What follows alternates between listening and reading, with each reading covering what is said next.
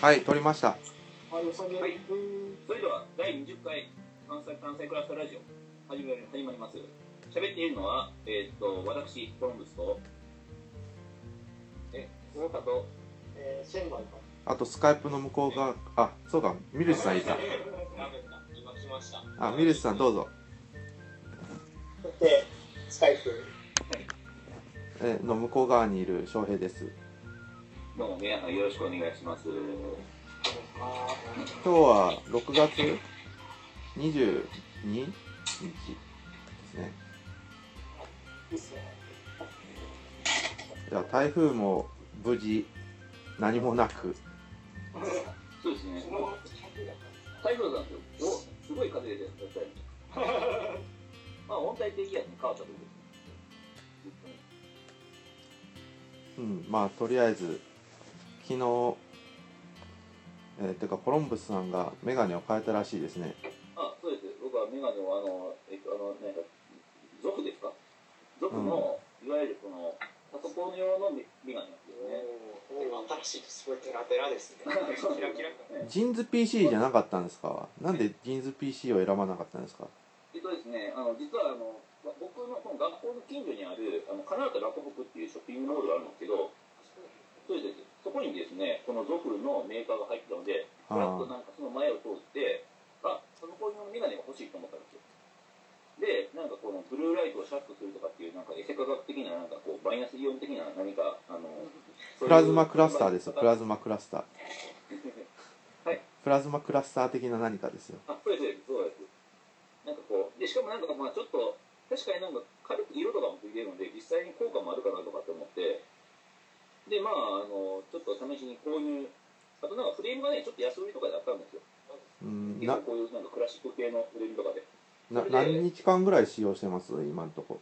はいえ、どんぐらい使用してます？今い。や、まだ買ったばっかりです。昨日とかですか？そうです、昨日買ったばっかりです。マジですか？はいはい あ、じゃあなんか使用感の感想とかわかんないですね。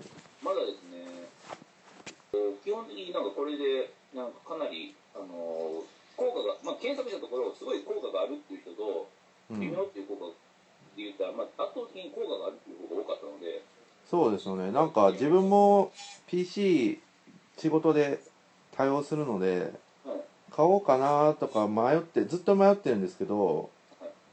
まあ自分全く目2.0だしなんか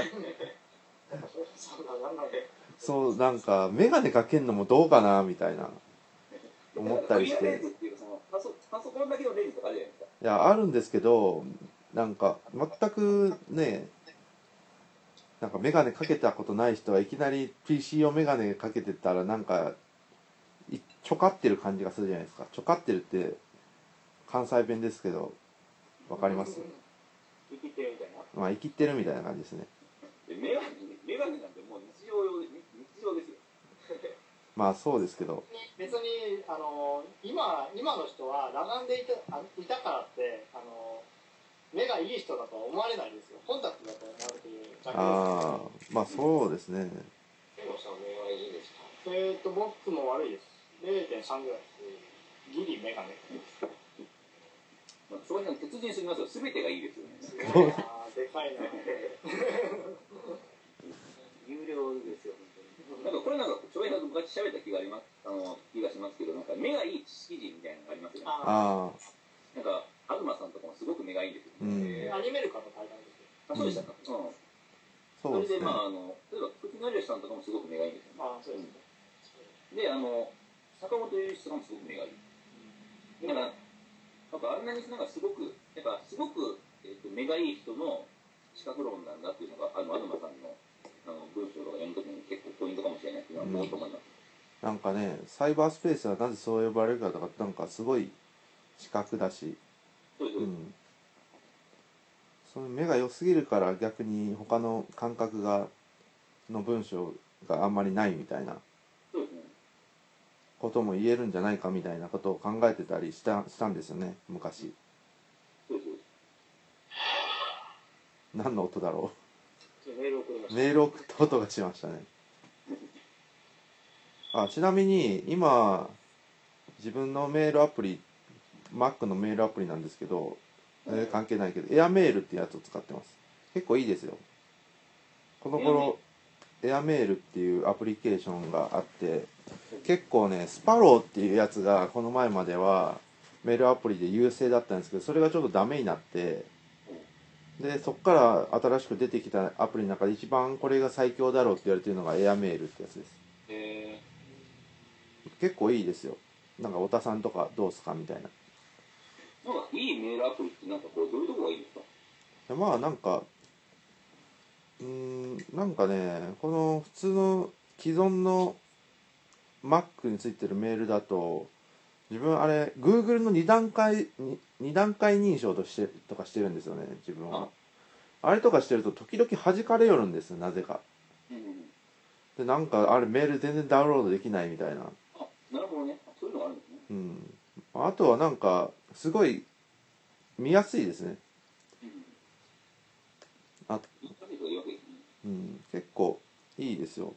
うん。例えばなんかこう僕なんかたまにその某ブルード哲学者の授業とか潜ってるわけですけどうん。あの彼とかはもう本当に Windows のメールとか気に食わないと。うん。なんかこうもうメーリオとか見にくくて読めないんだよとかって言ってて。ああなんかそういうなんかなんなんか本当の感じとかなんかそういうのがやっぱりなんかこう使いやすさとかやっぱ大事なんだなっていうのがあるなと思いましたね。そうですね。なんかまあでも自分はだから会社でオフィスのアウトルックを使ってますけどあれはあれで仕事をする上ですごく便利だツールだったと思いますけどね。ああ自分作業とかにはすごい向いてるってことですうん。なんかまあだから会社としてはすごく便利ですねなんかだからた叩いたのメール交換？だから1対他じゃないですか多分千葉さんとかだと。うん。あんまり叩いたはないような気がするんですよね千葉さんとかだと。研究者とかか物書きだと。うん。だからわかんないですけど。うん。でもまあまあまあ便利ですよアウトルックも。うん。本当は気に食わないのは確かにそうですけど。気に食わないですね。うんまあねまあそうそ仕方ないんじゃないですかね。まあところで目といえば観光ですけど観光で。あそうですね。いやなんかだって明らかにだって光を見るじゃないですか時間して。まあそうですね。光をだからブルーライトですよブルーライト。いやまあだから観ね光ってねあれですね観光液境から、うん儒教の液境からの、うんそうですね。どんな本にも書いてあるんですけどうん。あそうなんですね。なん。か国の光を見せるあはいはいはいはい。見せるうん。そうなんですよ見に行くじゃなくて見せるっていう意味合いがあるらしいですね。まあ僕なんかはねそれをそのブルーライトをカットしてねなんかこう気持ちのいいそう目のいい目のいい風景を見た まあ観光読書会。なんか発表はミルシさんと自分とコロンブスさんそうですねはい。だけだと。まあ今のところ発表者はそんな感じですね。まあなんかこう自分が最初流れを発表した後あと本3つみたいな、そうですね、うん。まあ、あの基礎的ななんかこう観光学の話を、まあ、ミルスさんにバーッとしてもらって。そうですね。だから自分はまあ聖地巡礼話みたいな。うん。のとか。あとコロンブスさんはダークツーリズムかなみたいなまあ、僕はだからまあダークトリズムプラスだからまあ思想今のとこあの新しいあの言論エトセトラには東さんのそのベータ4の前書きが載ってるんですよね。うん。そうですね、うん。なってますね、なのでまああの辺とかを軸にしてまあベータ4とダークまあダークトリズムでベータ4と観光みたいな。あれですよね。あの東さんのテーマパーク活地球でしたっけ？あのエッセイとかを辿ってるとこうなんかナチュラルにっていうか最初ショッピングモールの話ですよね。そうですそうです。だからあれを辿ってもなんかこう指導地全体がつながるかもしれない。そう思いますねうん。ちょっとだから窓さんのこうねもういだからそれこそあの指導地図ベータの1号とかもショッピングモールの話から始めますからね。なんか子供たちがそうそうシンガポールのシンガポールね観光できたら子供たちがクロックスを履いているっていう話から始まるのでもう結構もう、なんかね一貫してるんでうん。まあその辺のそういうふうな話とかはなんかできたらしようかなという思っております。うん。そうですね。だから面白いですよね。なんかオタクというかまあひオタクとかを研究していた東さんがなんか外の外に出ていくものを研究しようとしているみたいなあか変わり方っていうのは面白いですよね。でもどこかでつなだそこはつながっているっていうのが面白いんですよね。うん一環として。だったか東さんこう陰性とかの時にすごい本をたくさん読んだりこうなんか議論したりしてたけどなんかこう本を読むっていうのはこうなんか単に一人で閉じこもって読むだけじゃないっていうのをすごい思ったっていう話をどっかでしていて、うん。つまりそのそこでなんかグロコムの仕事にもつながっていくみたいな話を確かどこかでうんしてたので多分その辺はどこかで多分気づきがあったんじゃないですかね。うん外に出ていくためうのはあれですよね。ICD のうん学際研究ですね情報技術の。そうですよ。やっぱ観光に行くといろいろ発見がありますよ。なんかね台湾とか行ってすごい発見があったんですよ。あそうだ翔平さん台湾行ってたんですよね。うん。台湾に行ってなんか結構ねカルチャーショックをいろいろと受けましたけど。台湾どの辺が面白かったですか？台湾台湾はだからまあ30年ぐらい前の日本と超日本を超えた未来が同居しているとこですね。なんかみんなスマートフォンを持ちながら屋台で射撃してるみたいな。射的してるみたいな。なんかみんなそのリンゴ飴食いながら iPhone 持ってるみたいな。もうなんかすごいですよ。そのなんか普通にそれやっててええおじいさんとかもみんな iPad 持って持ちながら屋台してるみたいな。わけわかんない世界が広がっててすごいんですよね。w i f i とかどうでした？W i f i はちょいちょいありましたけどまあ普通まあ駅駅前はぜ全部 w i f i あるのかな。駅のなんかなんちゃら w i f i みたいのがあって。まあでもスタバとかもありますしうん。まあ不思議なんですよね。なんかセブン入れが日本以上にあったりえー。なんか3歩歩けばセブン入れあるみたいな世界でしたね便利ですね。うん便利っちゃ便利ですけどこんないるみたいな。あと自販機がないんですよね。みんななんかタピオカジュース屋さんがめちゃくちゃあってもうなんか1リットルぐらいのタピオカジュースをみんななんか素手で持って歩いてるみたいなみんななんかそれが100円ぐらいなんで日本円で。みんな結構ジュース持ち歩いてあと飲んでましたね。あと電車の構内はジュース飲んじゃダメみたいな。えジュースもダメだしガムもダメだし、まあ、なんか食べ物飲食完全禁止みたいな構内は。感じでしたね。すごくなんかいろいろと。うんあとなんかすごいお金持ちっぽい人がだからその台湾の夜市の屋台130円ぐらいの飯を食ってるのとかなんか普通なんか日本だったらもうなんか恵比寿とかで食食うような人たちがなんか普通に夜市とかで食うみたいな。それはなんか不思議だなと思いましたね。あとピーチはすごく良かったです。ーあピーチに行ったんですね。あのうん噂の。うんピーチはまあ関空から行ったんですけどあのターミナルあがもうピーチ専用でもう歩いて5分でもう飛行機乗れるみたいな感じで。普通飛行機あコロンブスさん飛行機乗ったことないから分からないのかもしれないけど飛行機乗るのって結構面倒くさいんですよ。え。だけどピーチはもうなんか本当に電車みたいな感じで乗れるからすごいいいですよ。コロンブスさんなんか今セールやってるんでぜひぜひ。とりあえずパスポート取りましょーうん。まあそうとりあえず僕はパスポートを作るとこから始めますううん。そしてなんかこうサクッと。台湾行きたいんですよね。僕は台湾の国境博物院でずっと行きたいと思っててああ故宮ね自分この前行こうと思ったんですけどね、まあ、8月また行くんで。あそうなんですね。うん。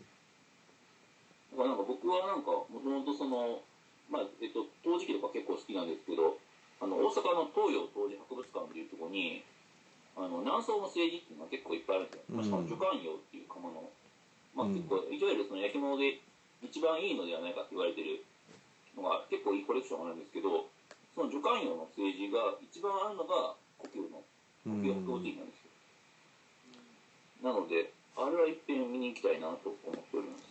ああぜひぜひ。ええままあ庄司さんが世界の歩き方を持っているああ世界の歩き方。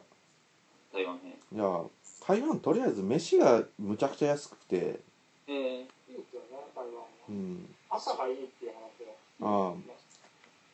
そうですね。朝もいいし夜夜もすごいうまいいですよ。夜市とか。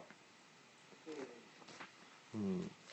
なんかあれティンティンディンダイフォン？ってわかります？コロンブスさん林大門中華料理小籠包の一番有名な上海上海の店なんですけどもともと。そこに行ったりしました。小籠包。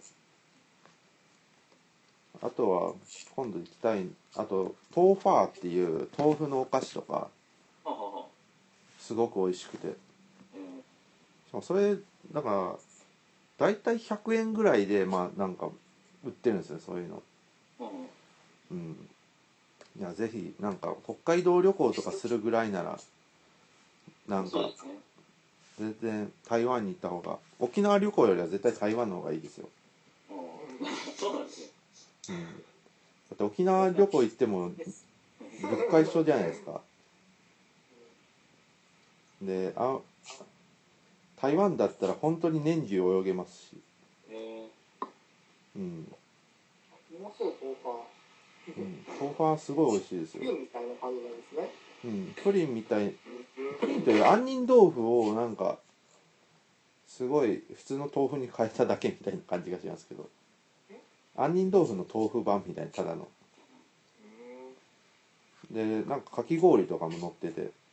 ああまあ台湾というか広いですようん。青いおすすめするまあかき氷。今日今日もかき氷青いよね。最近なんかこういろいろいろいろニュースになってますよね、うん。まあ、しゅ結婚詐欺ギリギリなのではないかね。結構し結構臭豆腐とかも結構普通に食えましたよ。えー。なんかあれですよね。ピーナッツでできた豆腐みたいなのありました。あれは沖縄どっちだっいやわかんないですけどもしかしたらあるのかもしれない。うん。自分なんかめちゃくちゃタピオカがハマってもうなんかい一泊二日ですけど5杯ぐらい飲みましたよ めっあじゃあなんか京都にもなんかしあの西京極のあたりにタピオカジュース屋さんがあるんですけど同じ台湾の。なんか五十嵐みたいな。多分五十嵐って読むんですけど。なんかそれがあるんですけど全然味が違いますね。えー、やっぱ台湾のうまいうん味違うしまあなんかまずボリュームが全然違いますね。うん。タピオカ自体の。いやぜひコロンブスさんとか。コロンブスさん最後に観光したのいつですか？最後の観光。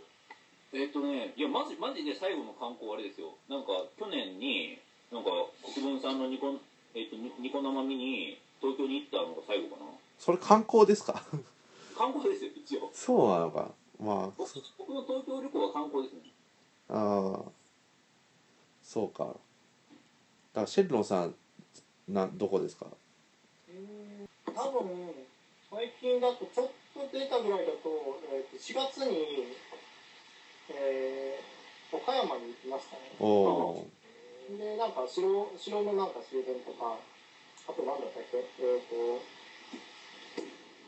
名前忘れてしまった。画家画家えっ、と当時のイラストレーターでえっ、となんだろう女の人の絵とかを描いていた大正ぐらいの日本の夢あほら夢夢二美術館とかにあはいはい。ああ。そこは竹下ですね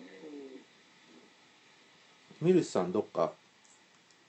なんか、まあ、最近で言えばあれじゃないですかね。春とかに友達の観光案内に付き合ったとかですかね。京都のあるとか。あ。去年去年はあれですねあの兄がハワイで結婚式をしたのでそれに付き添いましたけどすごい退屈でした。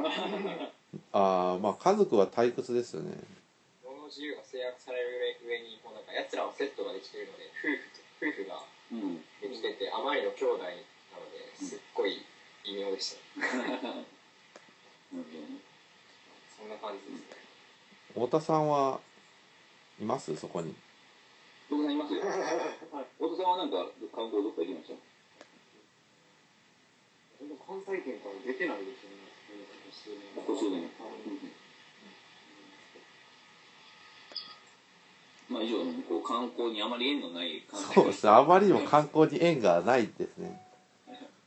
が観光学読者がお届けしますみたいな。だから引きこもりによる観光っていうのもだからまあ重要ですよ。まあまあいいです。ね実際あのあれですよね。まあかんまあ京都自体はまあすごくでかい観光地ですけど、うん。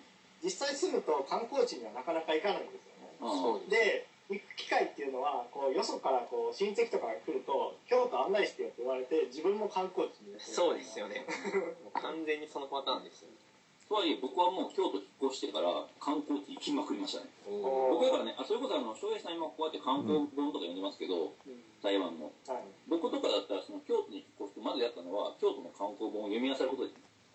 さまざまな観光本を読んで京都の観光地みたいなものをチェックして行きたいところに行きみたいな僕結構その僕観光ガイドブック読むの好きではいはいあの例えばイタリアとかイギリスまあそういう海外のあの観光ガイドとか読むの結構好きなんですよ。うん。例えばなんかこう地球の歩き方もそうなんですけどなんか海外のあの翻翻訳のなんかガイドブックとか読むとですねなんかこう非常になんか、まあ、具体的な情報もありますしなんかそれイタリアとかだったらイタリアのこの場所を舞台にした文学作品の引用とかあったりですねああいうのは非常に面白いですね。いいですよね。ただこう聖地巡礼的な想像力っていうのは割とそういうところあの海外とかでもあるんだなっていうのはそういうのを見てるとよくわかるじゃあ海外行きましょうよ。あのでこれが引きこもりであの、ね、家でイタリア本とか読んでる時が一番楽しいんですよ。それはすごいわかるですよね。これが引きこもりです。なんかその海外に行く労力を使ってもう一冊もう二冊読めるやんみたいな。マジそれ。マジそれですよ。ダメだこのダメだもう。でなんか別に友達と遊びに行くのとかいいんですけどちょっと海に出るとなるとちょっと億劫かなみたいないやマジでそれですよ。例えばなんかこう10万あったとしたら本何冊買えるとか思いますよ。本当そうですね。まあね。まあ。今なんかこう我々なんかこう読書会をなんかポンポン借りてるじゃんダメだ。いやいや。あでもそれでも一つとしてまあ読書会っていうのも一つの観光というかなんかまあ観光っていうよりももっとなんか人はなんで家を出るのかみたいな。引きこもりか引きこもりじゃなくなる時みたいな感じで結構すごい言うとだから読書会ってだから引きこもりな人が、まあ、観光に近い行動をしてるようなこ行動じゃないですか。そうですそうです。それってなんか面白いですね。でまあ今回は。あのこう人生引きこもりに人生においていかにこう誤配とかなんかこう偶然の出会いみたいなうん。契機を、まあ、事故って言ってもいいんですけど、まあ、そういうふうなものを導入するかっていう問題ですよね。うん、だからそれってなんかこの頃引きこもりだった人もこういう誤配？まあなんかそういうか言葉であれだけど。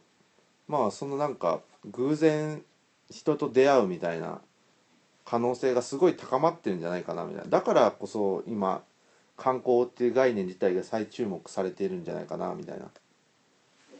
まあ、観光であって、まあ、だから2段階ぐらい観光って言ったらなんかもう建物メイン建物メインっていうかそのサイトじゃないですか、はいはい。まあ、人じゃないですか、でなんかこう東さんとかがなんか観光いいって言ってるのはなんか、まあ、人に会うっていうよりはなんですか自分勝手にその新しい体験できるというかは東さんなんかこうなんですかねあんまり人好きじゃないとかよく言ってるじゃないですか、はいはいなんかそこから考えると、なんか人と会うのって、まあ、ハードル高すぎるけど、まあだからなんでしょうね。人と会う。なんか読書会に来るのと、うん。普通にサイトシーイングみたいな観光行くときは、だいぶこう、断絶というか、ハードルの差があって、は読書会とか要は人がいるところにコミュニケーションをも求めないってことですね。うん、まあでも、別に、相手は別に建物としたら別に物言わないし、うん。しかも、匿名の人っていうか、そこでコミュニケーションというか、その自分の情報を出す必要もないし、まあ、そういう気楽さあるじゃないですか。まあでも、まあ、この前もコロンブスさんが言ってたと思うんですけどなんか読書会とかに行ってまあ何一言も話さずに帰る人って結構いるじゃないですか。あはいはいありますねそういう人たちとは観光そのそういう観光と近いんじゃないですかね。うんコミュニケそれはそうかもしれなんかそれとかまあうん実際、うん、こ読書会の中にもそういうグラデーションが結構あるんじゃないかなみたいな。でなんかそれぞれの楽しみ方が微妙に違っているみたいな読書会の。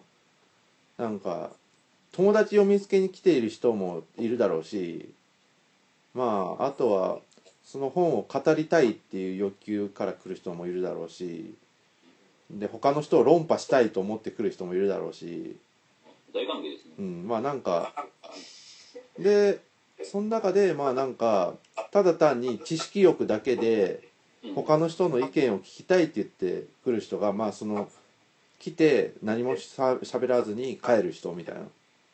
そうまさにね本を読むように読書会に参加するみたいな人っていると思うんですよね。うん。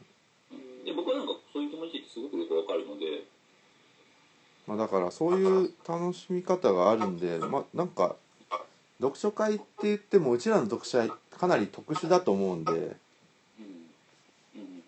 ちなみに N 字創作観光にも割とそれに似た話があるので、うん。楽しみ方がかなり違う。うん。うんなんかネタコミュニケーションネタとして例えば45人で友達とスイッチに行って、なんかパシャパシャ写真撮ってパーカー行って帰るっていう人もいればなんかこう行って自分がこうなんかアリアだったとして行って、うん。ガイドブックを作ってみんなに楽しんでもらいたいっていう人もいれば、行ってなんかこう繰り返していくことで現地の人との交流が生まれてなんなら現地に住むとか現地でなんかこうイベント企画してるそれのなんかこうむしろなんかゲストとして行くんじゃなくて行って向こうでそのイベントを手伝ってホストにもなるみたいなうんうん。そういう人もいたりとかまあ関わり方とか楽しみ方やっぱたくさんあるって話をされて、うん。ぜひこの機会？映に像だなうん。まあそういうことですね。まあそんな感じですね。観光読書会。ねまあこんな感じでまあちょっと引きこもりたちによる引きこもりたちのための観光学読書会。そうですね。もしご関心がある方がいらしたらぜひ来週の週末えっ、と29日ですかね29日は、えっと関西クラスタ観光学読書会東京から来る方とかもいらっしゃるので、うん。ぜひ来ていただければいいのではないでしょうか。はい。まあというわけで、まあ、観光読書会についてはこんぐらいで。まあでで行きます。行きましょうか。今週のニュース。まあとりあえず今週はコンフェデレーションズカップっていうサッカーの大会があったわけですけど。ああえっ、となんか世界がすごい盛り上がってたサッカーの大会ですよねうん。なんかもはや完全に世界の人じゃないみたいな感じの言い方ですけど。本当にね。なんか遠いですよなんかなんか世界から切り離されてなんか疎外された感じみたいな。まあなんかそうなんですよ。あの大会っていうのはコンフェデレーションズカップで何か分かります？コロンブスさん。なんかワールドカップの劣化版みたいな劣化版？まあちょっと違うんですけどむしろワールドカップの準備のための試合なんですけど。あだからワールドカップってすごいでかい大会でスタジアムとか建造ししまくるんですよね。まあその対象国になった国は。でそのスタジアムとかちゃんとできてんのかみたいな感じでできてまあ交通機関とかまあだから客とかがちゃんとスタジアムに来て来れる交通網があったりでまあ帰る時安全に帰れるかとかホテルとか大丈夫かみたいな。そういうなんかもう一回最後のなんか確認みたいな大会なんですね。コンフェデレーションズカップっていうのは。でそこでちょっとやばかったらもっとお金使ってもっと建造しろみたいなことになる大会で。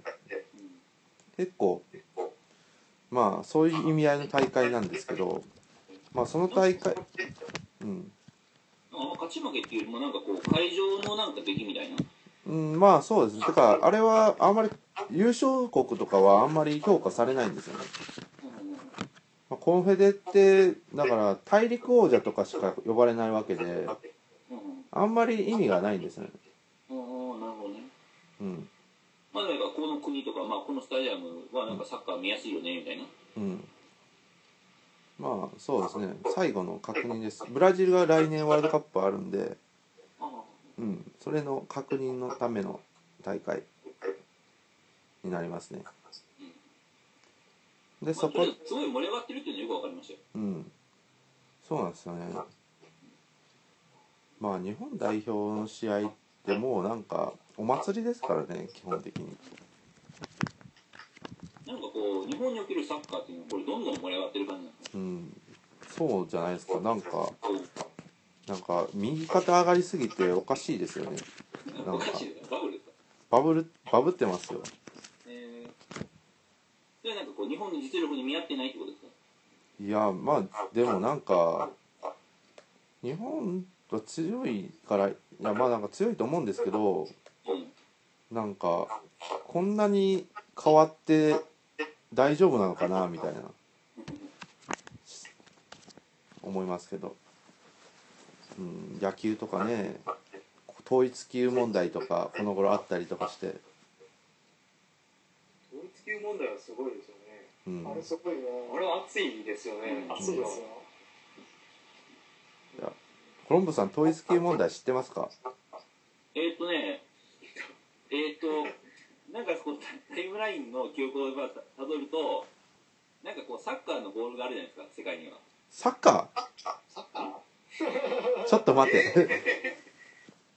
つまりなんかこうまあ僕がなんかこう今、えっと、記憶の中の知識だけ喋ると、まあ、サッカーのボールがあると。おでもなんかこうあの今までサッカーのボールっていうのはなんかどうもなんかこう空気抵抗の問題とかなんか重さとかの問題でえっとまあちょっと蹴りにくかったんですけど それがなんかこうあの実はひっそりとすごくなんかこう飛びやすくなんかこう蹴りやすいいいなんかこうつまりなんかゲームとして使って面白いボールになってた。でそれは選手とかも全然誰も今断りなくなんかさらっと導入されててでそれがすごい問題になったって感じじゃないですかいや楽しいですよーいやー正しいですよ。正しいですけどそれ野球です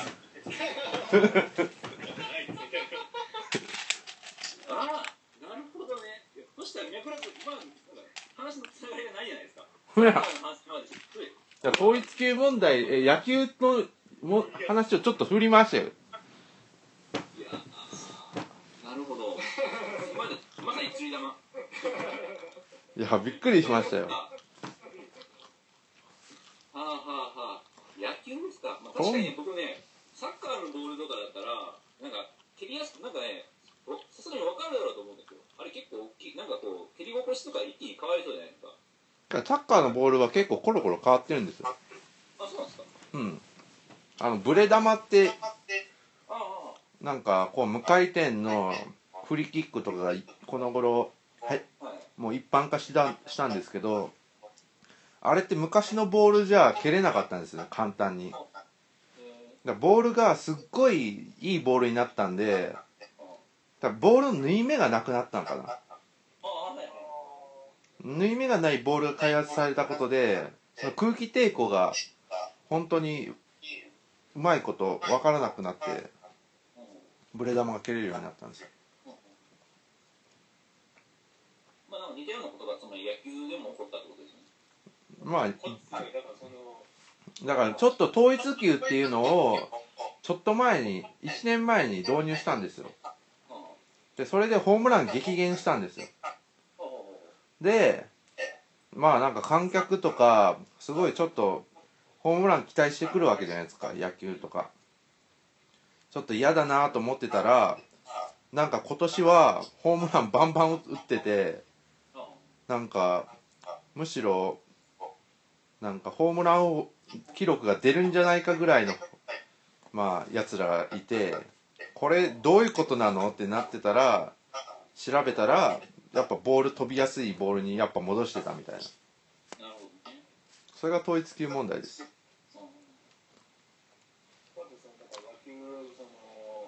日本のプロ野球の協会の,、まあその会長とかボスの人は、まあ、その統一っていう、まあ、変更されたってことを知らなかったって言い出したわけですよ、へえまあ、企業がっていうかその水野、うんあのボールを作ってる側が勝手にやったって勝手にやったっていうかね、そういう報告は受けてないみたいなことをああ言い出して。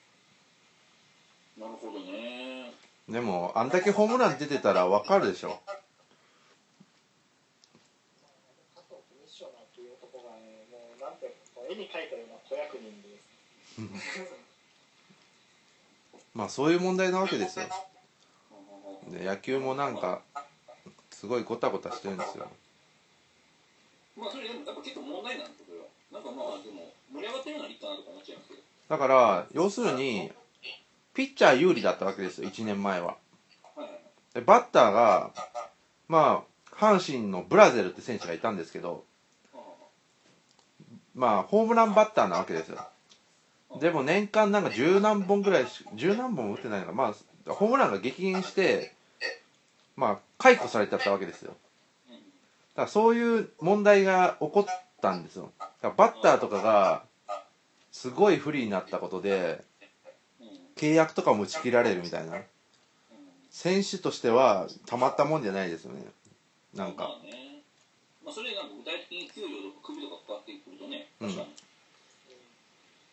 まあ、だから、だからそのボール飛ぶ飛ばないの問題と、あと、だから、責任の所在というか、なんですか、こう、組織としての、こう、物事を決める、なんかそれをなんか、まあ、トップが把握してなくて、一企業にボールを変えれるとかっていう、まあ、そういう可能性じゃないですか、うん今回のことって。ね、だから、今後も、だからそんな、組織がしっかりしたいのであれば、なんか、水野が勝手にボールを変えてもいいわけだし、うんまあそういう問題ですよね。特にだからそういうだから選手会側というか選手会側はよくそういうところが起こってるんですよ。うんまあそうです。しかも特にスポーツってそういうなんかある種の公平性っていうか平等性が必要でその平等性みたいのがなんかもしかしたらそのボールを1年なんかボールをいっぱい持ってるスタジアムがあってでぼなんか去年のボールをずっともしそのスタジアムが使ってたとしたらそのスタジアムだけがボール飛びづらいみたいなこともできるわけじゃないですか。それは問題ですね確かに。それもあるし、もちろんだから、あの、ボールは変わってないはずなのに、こう、飛距離とか、こう、打たれた、こう、打った場合とかももちろん含めて、こう自分が想定した以上のこう成果あせ、想定したものと違う成果が出るわけじゃないですか、そうすると。そしたら、そういう誤差っていうのは、ものすごくこうプロスポーツ選手としてみれば、なんか自分の感覚の鈍りみたいなふうにこう認識してしまう可能性がある。うん。でまあ、それで引退してしまうっていう引退とかまあ休んでしまうとか、うん自信をなくしてしまうとかもちろんそういう可能性もいっぱいあってですね。まあだから本当にだから言っていたのがあのーもしかしもしも統一級ってことをあの統一級が変わったってことを知っていればもしかしたら今年で引退しなかった選手もいたかもしれないっていうことですよね、でそれに対して怒ってるなんかコメントありましたねうんまあそうですねなんか要はちゃんとオープンに、まあ、組織として情報を公開してオープンにしとかないとファンファンからしたらなんていうんですかねこうもしかしたらあの選手すごいいい気方していてもなんかその疑心暗鬼が生まれるじゃない。ファンと、まあ、選手の間に。だから八百長問題と近い問題なんですよ。うん。なんかあの人がほんまに普通にいい結果を出してるのになんかなんか疑心暗鬼になったらいやもしかしたらボールが変わってるかもしれないみたいな、ねそういう雰囲気が蔓延した。ら選手もかわいそうだし、ね。だからちゃんと情報を公開してかつ情報をね投与しとかないと加藤コミッショナーがね。まあまあまあ実はなく全てコミッショナーが悪いんですけど。まあコミッショナーというか NPB え出したっけ？NP なんか日本プロ野球連盟とかが悪いですよあの NPB まあそんな感じですこの物産なるほどわかりました。学びましたよ。サッカーのボールが変わってたっていう話そうです。うんサッカーのボールが蹴りやすくなったっていう話です。よだからあれでしょ？あのいや野球のボールの狙いがなくなったって話ですようん。それだったらそれツーシームとかなくなりますよ。フォーシームとか。知らないですよ。なんでなんでそのツーシームフォーシームっていう外国語 は外国語。い日本人なら漢字だけどねやまあそれボールの握り方ですよ。ボールの握り方。あ、握り方。あ、ボールボール焼けるボールで縫い目がこう回ってるじゃないですか。はあれを握る。横にかけるかまっすぐかけるかでね、マジどうでもいいです。それが全然ボールの変化に全然違うもうね、もうどうでもいいですよ。なんだいう指の切り方。もっともっと言うとね縫い目の中にあの砂ぼこりを吸収させることによってですね回転した時にこう空気が拡散して煙幕を消えるじゃない消えるま消えるそういうこともできなくなったまあそんな感じです。まあ一回切りますで